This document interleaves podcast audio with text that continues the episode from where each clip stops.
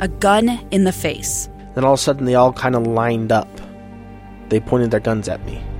And this is the point where I thought, I'm going to die today. Started two years of horror for an American in Venezuela. They said, You need to give us your phone and get ready because you're coming with us. I'm Becky Bruce, and I spent a year researching and piecing together Josh and Tammy Holt's story about their ordeal in a notorious prison. That's when everything started to turn bad. We had another pound on the door. Boom, boom, boom. And there was the police once again. You can binge all of the episodes of Hope and Darkness on KSLPodcasts.com or wherever you get your podcasts.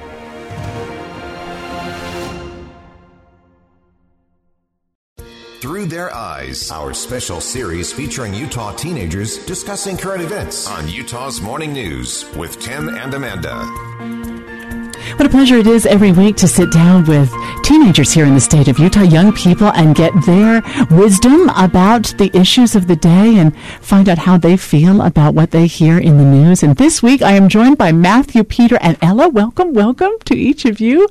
We have so many different topics to discuss this week, and I want to start with one, and I'm handicapping you a little bit, and I apologize for that in advance, because I want to ask you about the impeachment inquiry that has moved to the House Judiciary Judiciary Committee from the House Intelligence Committee. And here's the handicap. The handicap is, is that I need to disclose to our uh, podcast listening audience that I'm asking you this on a Tuesday.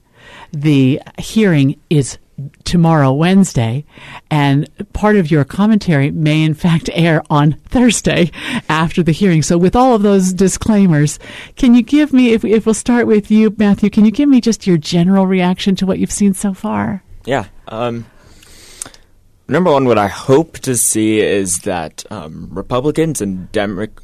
Well, what I expect to see actually is that Republicans and Democrats are going to become um, maybe more divided on this issue. That more of their opinions are going to be coming out this week as we're moving along in the inquiry. Um, that we'll just we'll see a better and a clear picture of their opinions, and we'll see them start to kind of float away from each other in some instances.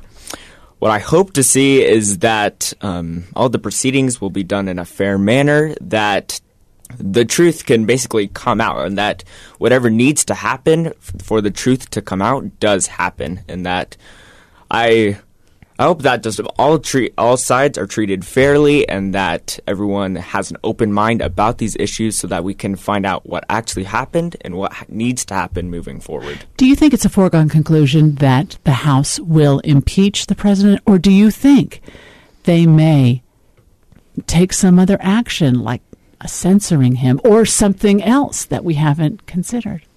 What I expect to see is that the House would impeach him and that would move on. Um, but I don't. I hope that I hope that doesn't happen just because um, people want to impeach him and just ignore what's actually happening. But I hope that they take the facts and that they take action according to those facts. Mm. So I expect it to move on.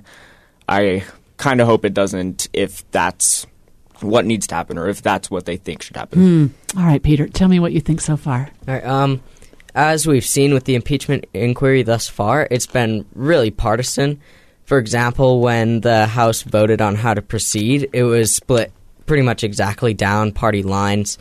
And I have mixed feelings about the impeachment inquiry because I think that President Trump, he has more of similar viewpoints with me than many of the Democratic candidates, and I don't necessarily want this hurting his chances for the presidency. However, I think we have seen some evidence that there has been things going on with the, um, for example, with the military aid being withheld from Ukraine. I hope that we can, like Matthew was saying, just get a clear picture of that. Now, I think that's an important thing to know that the evidence we're looking at is the truth. And I think that this this moving to the Judiciary Council with those witnesses, I think that it'll become clearer and that we can have a better picture of what's going on. And so, in front of the Judiciary Committee, we'll hear from um, legal experts, and they'll share with us opinions of of what is an impeachable offense. what if, and I'm just, this is a total, you know, hypothetical, Peter, but what if we learn that the facts as we know them constitute an impeachable offense? How would that affect your decision making? It's a total, total hypothetical because I don't know that that's true. Well, if the fact were that um, he had committed an impeachable offense, then I think that he should be impeached. Um, it's just following the guidelines. If we start moving outside of the guidelines, that can be a kind of dangerous place to go because then other rules might change, and that's just a dangerous path to follow. Hmm. What, what do you make of all this, Ellen? Well, I'm definitely excited for um, the proceedings happening tomorrow with the Judiciary Committee. Um, I'm also excited for the Intelligence Committee to send out their report today. I'm super excited to read that and see what they learned from all of this. It will be something before. that we, the public, get to see that. Yeah, exactly. So we can actually figure out what's going on here. Um, I'm also interested to see what articles of impeachment of impeachment Trump is being held for, to, which is supposed to come out today as well. I think. Um, and yeah, to hear what legal scholars have to say on the um, subject, since the one problem that I find with it, I'm not exactly sure right now whether I think Trump should be impeached or not, just because I don't know if he's gone too far or not. And I think it's really important that we keep impeachment to like really serious issues because we don't want it to be a thing where like, oh, the president got impeached, normal, like it's happened before, so it's not a big deal. So we want when someone gets impeached to be a big deal. So if the legal scholars can kind of make more sense of what is impeachable, what isn't, I would be very interested to hear that. Mm, because you don't want to use impeachment when you're just dissatisfied with a president, right? You want it. So maybe we do need to hear uh, what uh, what the legal definition of that constitutional uh, phrase means. What is the duty of the Congress here? And yet, may I ask you, do you, do any of you think that the Republicans in the Senate would come across the aisle to find the president guilty, even if he is impeached for any number of reasons? I'll start with you, Matthew. Do you think that they would, any number of them, or enough of them? No, I don't. I don't think so. I think um, the Republicans will vote that he Trump shouldn't be impeached. I think they're going to stay on that side and with those ideas and support the president. Mm-hmm. What do you think? I would uh, agree with Matthew. Um, I think I heard once it was they there would have to be over a dozen Republican votes in favor of impeachment for President Trump to be impeached by the Senate. I don't think that's likely to happen, if only because of the partisan split Mm-hmm. What about for you, Ella? Well, I think being impeached in the House is definitely a possibility, but being convicted in the Senate, not so much. I think a lot. A lot of Republicans would have to go over to the other side for to make it happen, and I just don't think that's realistic, especially with the election coming up. I think a lot of the Republicans are going to stand behind Trump to make sure that they have someone to run who the people know. So my final yeah. question on this topic is is it still in your mind as an American? Is it still important to go through this process knowing it will not lead to a change in who's in the Oval Office? Matthew. I would say no. I think um, we should be taking other action that can actually lead to something. If we're just going after this and we know that it's not going to work, then that's not solving any issues. It's not doing anything. But if you take different action to show that um, that maybe President Trump did something wrong in some other way other than just impeachment, which we know won't work, like censorship, is that what you're thinking of? A or, lesser, yeah, or, some, lesser. something like that. Um, what do you think, yeah. Peter? Um, I think that the Democrats. I believe that um, the Democrats in the House are using this. Um, this is one reason of using this to help them with the 2020 presidential election because if President Trump is impeached, that sends a message to voters. Even if they don't know what he was impeached for exactly, it just sends a message that he was impeached.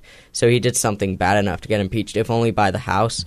And so I think that this um, will influence the 2020 election and I think that it is again, as Ellie said, a good possibility that he's impeached. So uh, could backfire.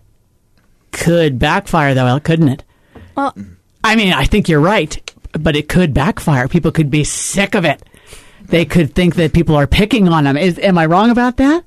No, I think that's true, but I guess I definitely think that we should go through with an impeachment process whenever the president does something that looks like it could warrant impeachment, since we don't want presidents to think that they can do whatever they want and not have any consequences. So I think, I mean, because we have evidence that President Trump tampered with the next election. And so we really want to go through that process to make sure that nothing shady is happening behind the scenes. Even if we know that it won't actually lead to a conviction, we should be going through the process. Allegiance to the process. Mm-hmm. Any other comments on this topic? I want to just just do a rapid fire round with you on a couple of the topics that were brought up in the Harvard Youth Poll and get some brief responses to some of the topics. And I'll start with your permission with you, Peter. Let's see. What should we ask you? All right. Um, more young Americans support dismantling the Electoral College than oppose it. Do you support dismantling the Electoral College? Yes or no? Um, I think, in general, I support the Electoral College Why? um, because it's just so. For example, the senators are supposed to be selected by the government or by the um, by the legislature, not directly by the people, and so it makes it so that it's just um, slightly different from picking representatives who are elected directly by the people. I think that when you have the state, the electoral tickets from the state, be voting for the president, I I prefer that system. I think because it just shows the state's views more. Like the you can still win by a um, Majority. majority, but I think that this is just. I prefer the electoral college system because it just shows the state's views. All right, let me ask you. Where's my other question? All right, more young Americans support eliminating private health insurance than oppose it.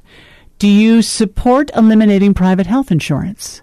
I do not support eliminating private health insurance. I don't think that the government should provide um, free health care for everybody. That's not a God given right. I don't think it's a right that people have um, that the government should protect. I think that private health care is, should still be around. I do not agree that it should be eliminated. All right. Uh, a majority of young Americans support background checks and us and the assault weapon ban. Do you support those two things? So I think the right to bear arms is important. Um, however, we have had a lot of dangers. For example, uh, but um, people who are committing crimes with guns are still going to commit crimes. For example, as I think Ben Shapiro once said, Al Capone, once the prohibition ended, wasn't going to become a banker. He would continue um, doing crimes. And I think that's the same with uh, guns. We should make them so that people can still get them, so that they can defend themselves if a government from other people or if a government goes bad. But and so I don't think I would agree with that. Interesting. All right, over to you, Ella. Um, more young Americans support dismantling the Electoral College than oppose. What do you say? I disagree with dismantling the Electoral College. I kind of agree with Peter in the fact that we need to keep the state's sovereignty and the state's power, which has kind of been chipped away at at the years. Like at the at the founding of America, the states were number one, and then the overall government was number two. And so I think if we take away the Electoral College, it takes away power from the states. And I don't think that's fair to states or populations that are really small with not a big population. Um, so, though there are benefits to a popular vote, I think we should protect the state's sovereignty and keep it with the Electoral College. Okay. Um, more young Americans support eliminating private health insurance than oppose. What do you say?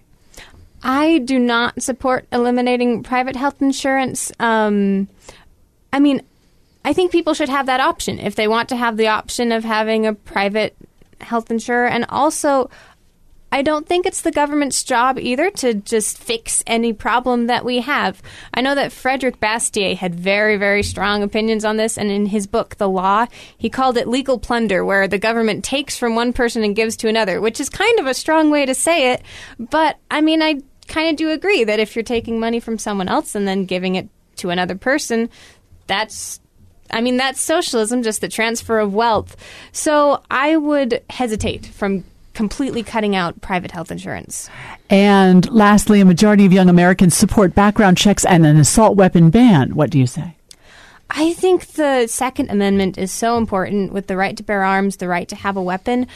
I think once we as a populace are disarmed, then it takes away a lot of our power. Like, we don't have the ability to really stand up. Like, let's say that it, there came a point when we needed to have a second revolution. We would have no means to do that because we would have no means to buy weapons. Um, and yes, there are issues with like school shootings, things like that. Stuff happens um, with these weapons. But I also feel like anyone who really wants to do something or to hurt people will find a way to do it even if we're not selling guns. Mm. Like you can make a homemade bomb, you can figure out other ways to cause havoc other than just using a gun. Okay. All right. Over to you, Matthew. What do you say to our first question? More young Americans support dismantling the Electoral College than oppose. I also disagree with that. I think that the Electoral College is important because it helps to better represent the states, like what Peter and Ella were saying, but it also better represents the people in those states and make sure that um, their vote really counts because they're going more towards something, and that it's not just um, one area or one group deciding everything, but it's spreading it out among all the people and getting that through the electoral college. I think that is a better representation for people. Okay, what about more young Americans support eliminating private health insurance than oppose? I also disagree with that. I believe that private health insurance um, it creates better competition and more competition, which can actually lower the costs of healthcare in general, which can help people a lot. And then I also agree with what Peter and Ella were saying that it's probably not the government's job to be providing health care for everyone. And finally, uh, more majority of young Americans support background checks and an assault weapon ban. What say you?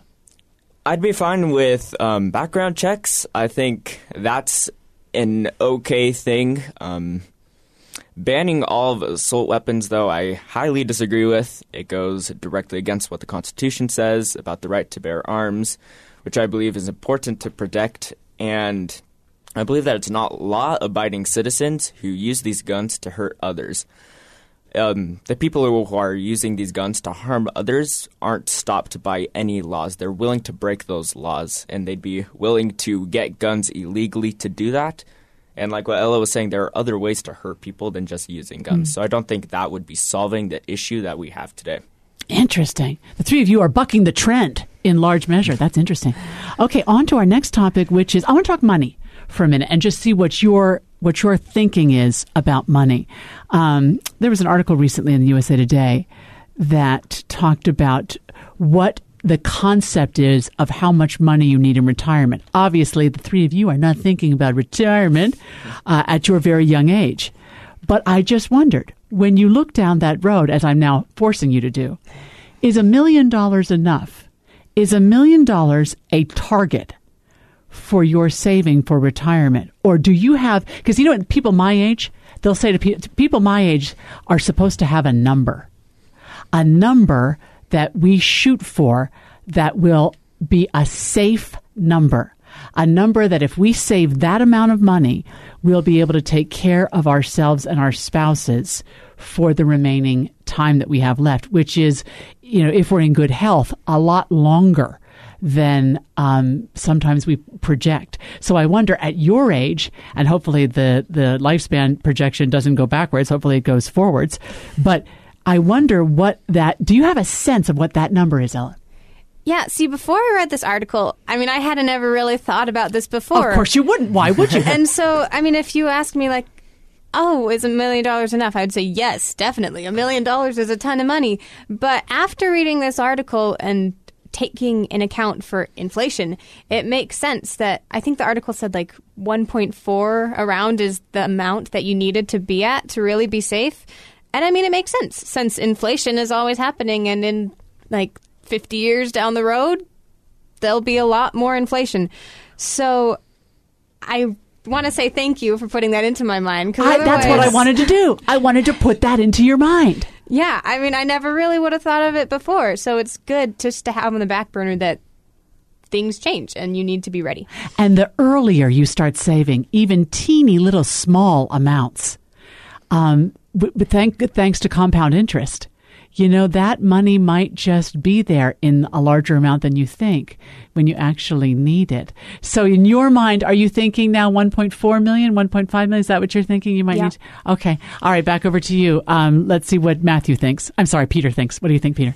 All right. Um. So, one thing I've noticed my father do is he puts away a portion of his earnings each month into a mutual fund, and I think that's important um, for one reason: inflation, because you need to stay ahead of inflation to keep your purchasing power. Because a million dollars is enough now, but you need to stay ahead of inflation. If you can grow it at the same rate of inflation, technically you still have a million dollars then by like today's standards. So I think keeping it ahead of inflation is important. Doing things like having it in a mutual fund, um, compound interest, like you mentioned, um, small amounts, like you mentioned, also I think are important. If you're just putting away a little every every month, then you're gonna end up having a lot more later on in life. I, and is this a topic you're already discussing, Peter? Money? Um, so I have um, looked into investing, and so, um, and then also the article I read made me think about that as well. But, Good. Yeah. Good, good, good. Over to you, Matthew. Okay. Um, I believe that it's important to realize that your end goal might always change. I don't think I. It might not be as important to find that magic number that's just going to work like no matter what. But instead, as you're moving along and as you're getting closer and closer to retirement, then your end goal or your end amount might change, and you need to be um, flexible with that, and you need to be able to change um, what you're spending, how much you're saving, in order to reach that end goal, and just realize what kind of lifestyle you want to be living in the future, and just be kind of changing that as you get along, and as you're getting closer and closer, you can get a better idea what you, it is you need to be saving, and kind of readjust how much what you're going for. Yes. Yes, because you never know what your health will be, etc. Exactly. And the more you do early on, the more flexibility you'll have uh, later. Um, thank you for, for going through that exercise with me because I, it's something I, I talk with my kids a lot about because I want them to have the flexibility of choices in their later years. Um, I want to ask you about uh, one more question here before we take a break. Um, oh, it's about the First Amendment. This was another. This was another poll about Generation Z, your generation, about what your feeling is about whether hate speech should be protected by the First Amendment. I was fascinated by this poll that I read about in on our. It was I can't remember the publication now, um, and it broke down the numbers of uh, how people in your generation felt based on uh, race, gender identity, sexual orientation, et cetera, et cetera, et cetera.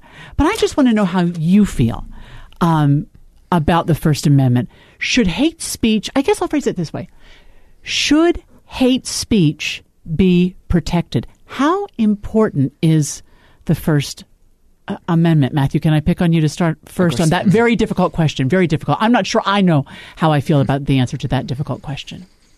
Yeah, um, I believe that under the Constitution, it's okay to say some offensive things. It's okay to say things that people might not agree with. The government can't get involved with every single thing that everyone says and um, censoring everything that they do. Um, I believe that it is okay to say some offensive things under the First Amendment, and that, um, yeah, basically that's my opinion.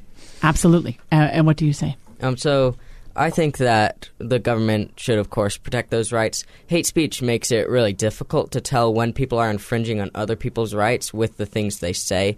But I personally would say that we should err on the side of freedom. I mean, once you start taking away small things, like you start infringing on people's right to speak, you start saying they can't write certain things, um, that's a really dangerous path to go down. I think that that could end up in the government eventually controlling our lives. And America was founded on freedom. It was built on the idea of freedom that we could do what we wanted as long as we didn't infringe on other people's rights. I think that it's difficult to tell with hate speech when you're infringing, but personally, I think that we should err on the side of freedom, and in favor. I'm in favor of the First Amendment.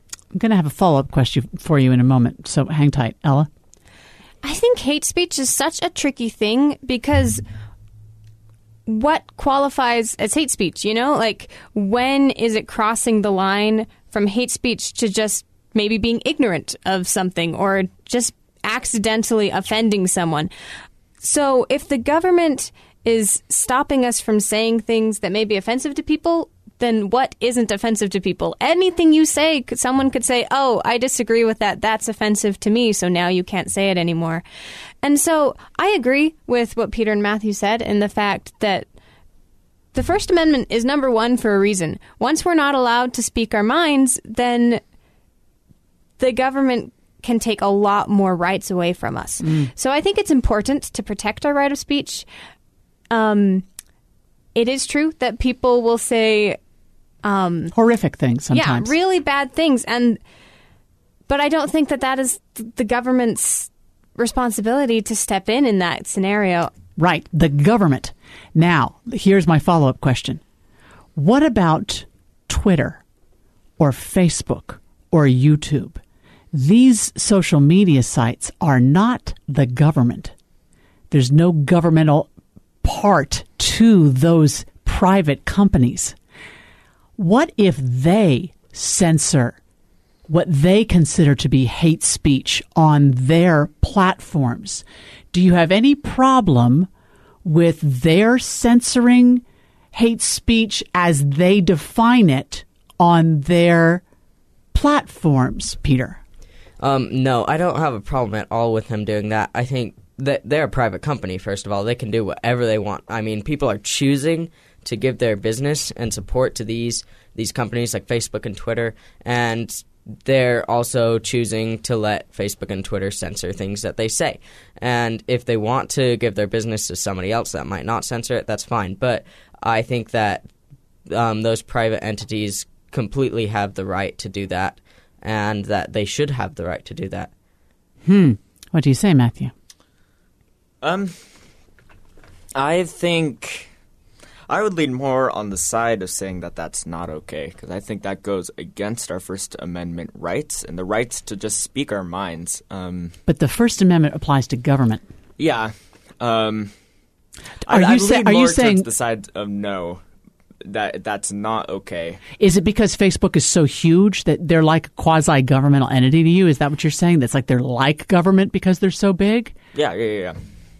And I, I think I think there's an argument to be made there. I hear that they're a private company, but at some point, if you can't function without them, they almost start to feel like a utility. But I don't want to put words in your mouth, Ella. What were you going to say? Well, I think that this is the beauty of a free market in the fact that if something is askew with a private entity, then people will find out and they'll move to a different one. And it's true. Facebook and Twitter and all these things are really set in stone. And if they do something, most people will probably follow along with it. But if I think if it became a big enough problem, that Facebook was just shutting down anything you said that was offensive, I think a lot of people would move to a different platform and that another solution would arise. Which is maybe why they're not censoring. Let me take a quick break, and we'll be back with my guest this week on Through Their Eyes. This week, I am joined by Matthew, Peter, and Ella, and we're talking about interesting issues of the week. And can I bring up what happened at this?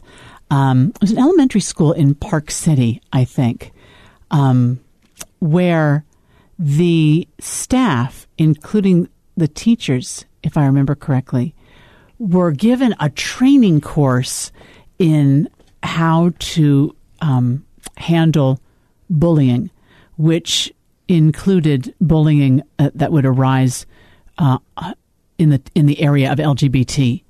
Um, and when that happened, there was a, a group of parents that uh, sent a cease and desist letter to the school and asked the school to stop with this particular training course.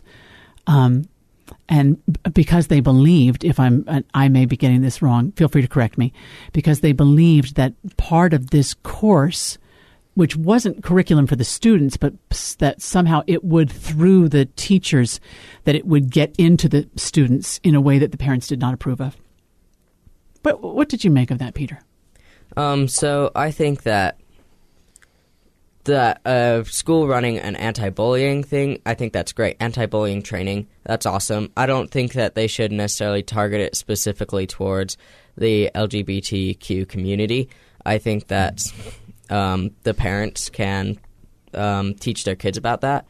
But yeah, I think that running an anti-bullying thing is great. Targeting it specifically towards LGBTQ, um, I don't agree as much with. So Okay. What did you say, Ella? I think education is just so tricky because it really is the parent's right to be able to control what their student is learning. But also, if you're giving your student over to the public school system, then you're going to have to deal with some of the things that the public school system decides to put in their curriculum. I would agree in the fact that I think an anti bullying program is fantastic, but if kids are getting like sex education before their parents want them to and it get wasn't that, that. It wasn't that. Oh, it wasn't that no, at all? No, it was. It, at least my understanding is that it was just the teachers being taught about bullying.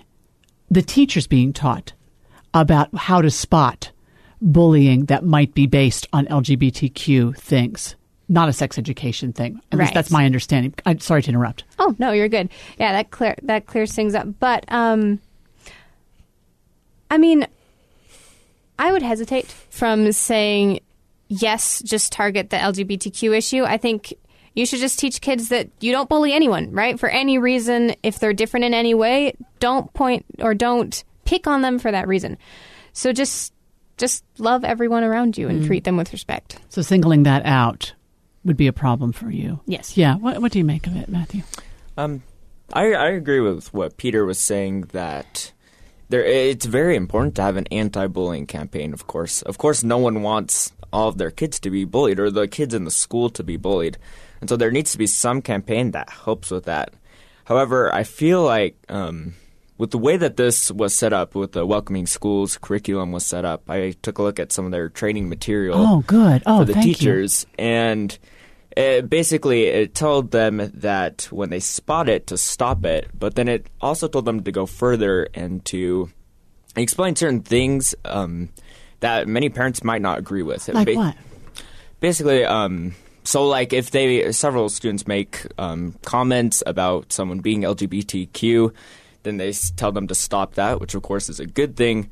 But then it tells them to continue on and to explain to them what that is, teaching them how, how basically how to think about this. It's for me, it felt like it was taking the conversation away from the parents, a conversation that needs to happen with the parents and their kids I hear that. and giving it to someone that basically doesn't need to be teaching them about these issues. I just I felt like it was better for the parents to be teaching them about this, and hmm. maybe maybe a better campaign, in my opinion, would be for the school to te- to tell the parents to talk to their kids about it. Um, so that so the kids maybe there was a, a sex education element to it, Ella. What you were referring to, that might be what he's talking about.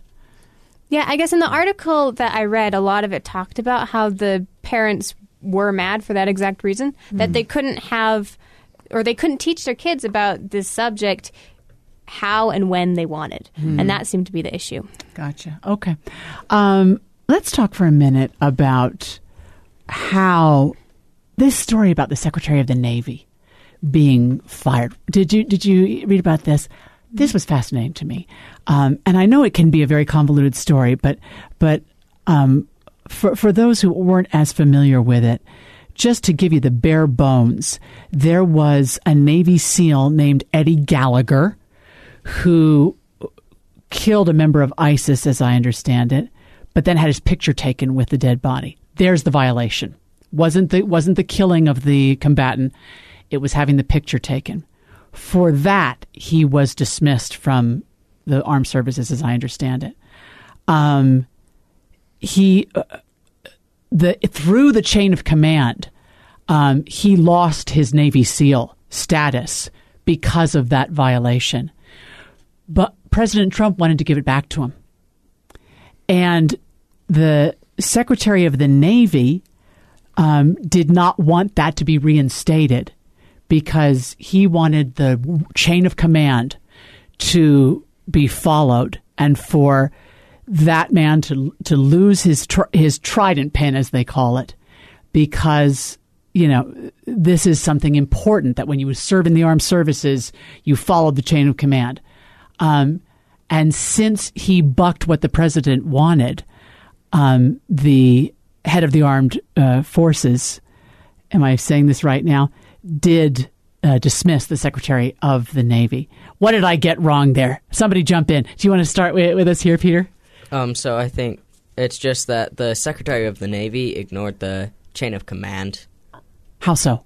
Because he so it wasn't supposed he wasn't supposed to talk directly to the president because chain of command is something important in the military. Yes. Private doesn't talk to the general or something like that, and so um, I think it was supposed to, to my understanding, it was supposed to go to um, somebody else that was higher in rank eh, b- than him before going. So he- to the, the the Secretary of. Defense.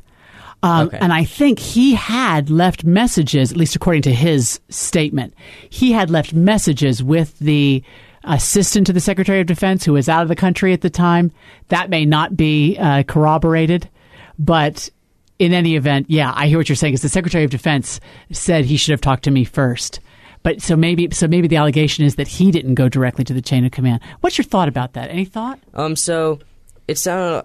I think that the chain of command is there for a reason, whatever the reason is in the military. It's it's important. They have those guidelines, and so I think that he should. He was fired because of this, and I think that he broke the chain of command. He went. He, the Secretary of the the Navy. rules. Secretary of the Navy, yeah, and so um. I think that he should have the consequences that follow with this. It sounded like he was expecting this because in the article I was reading, it said that he had his resignation ready in 30 minutes, Mm-hmm. something like that, which otherwise it would take a lot longer. But it sounded like he expected that, and he knew that his actions that his actions might cause him to be fired. Hmm.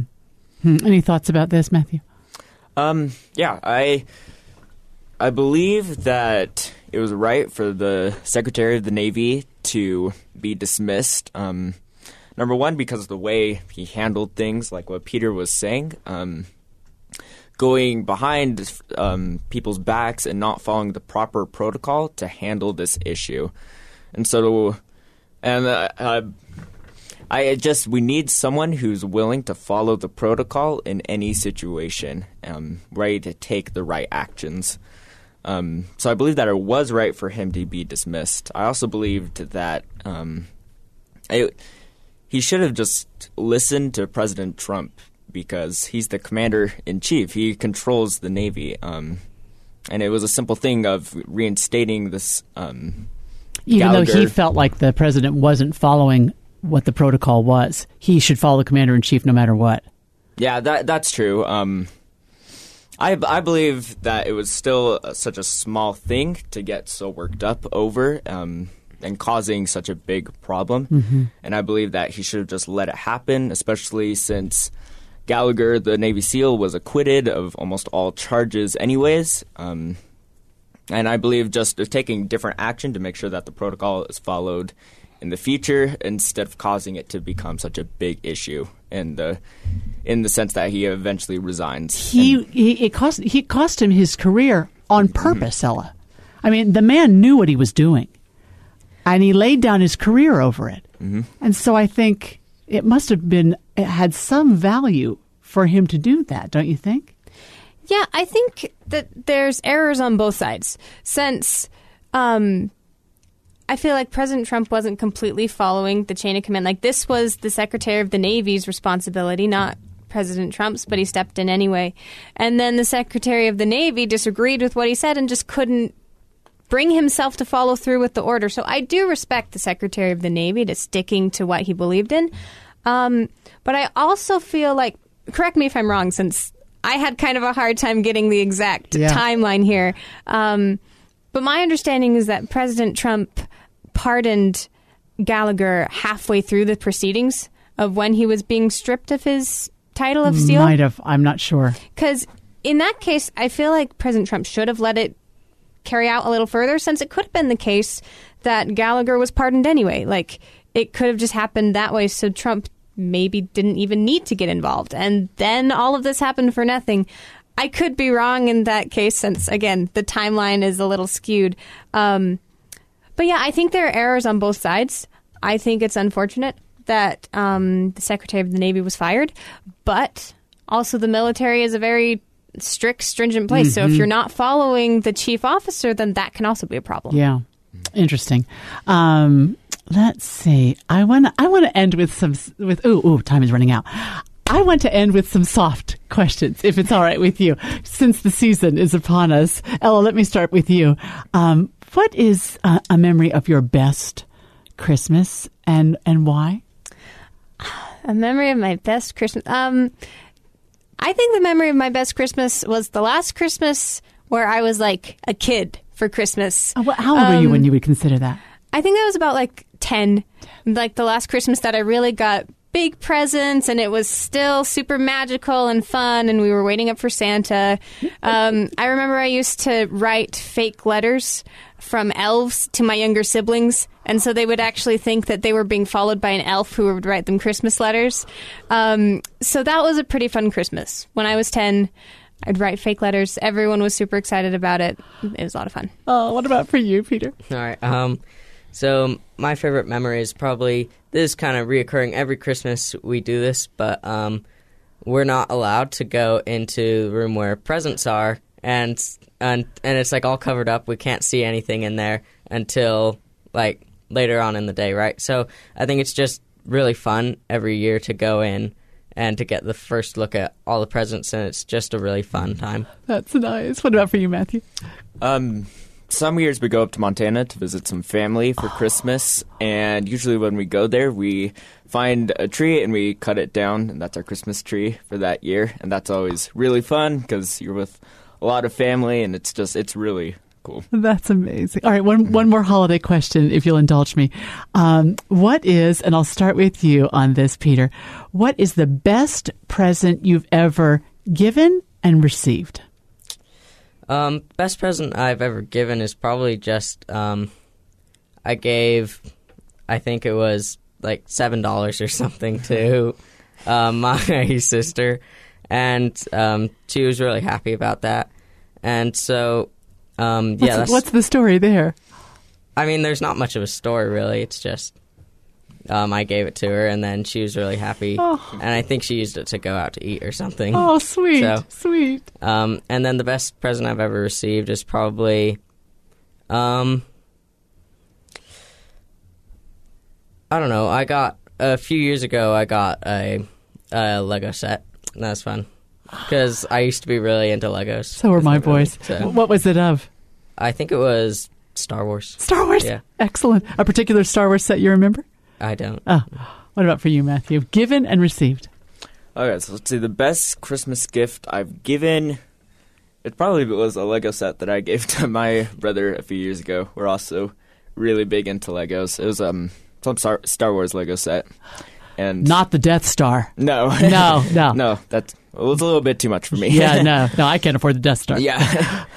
um, best Christmas gift I've received was probably last year. I got a vintage radio set from my parents and had little dials to tune in to different stations, and I've used that a lot this past year. You are to a lot of speaking to my heart. a vintage radio. Mm-hmm. Wow. Let's talk after the show. All right, Ella, best uh, gift you've ever given and received. Um, I think the best gift I've ever given. This was several years ago. I think I was also about ten at the time. Um, but I found a big, huge cardboard box, and in our family, we choose one person who we give a big gift to each year. And I got my little sister, and so I made this big box into a huge fort. I painted it purple, drew flowers on the outside, cut out the side, and made like a beaded curtain thing, which fell down immediately, but it was still fun. Um, and she loved it. It was lots of fun. Um, definitely the most thoughtful present I've ever given anybody. That's great. Um, and then the pres- best present that I've received um, last year, I got season tickets to Hale Center Theater since I am a theater nerd, and it was the best thing ever since it's just the gift that keeps giving. I get to go every other month, and it's awesome. Bravo. You three are, are brilliant. You give me hope for the future, all three of you. Would you please come back and see me again? Promise? Of course. Promise, Ella? Definitely. All right. Enjoy the rest of your day. We'll see you next week on Through Their Eyes.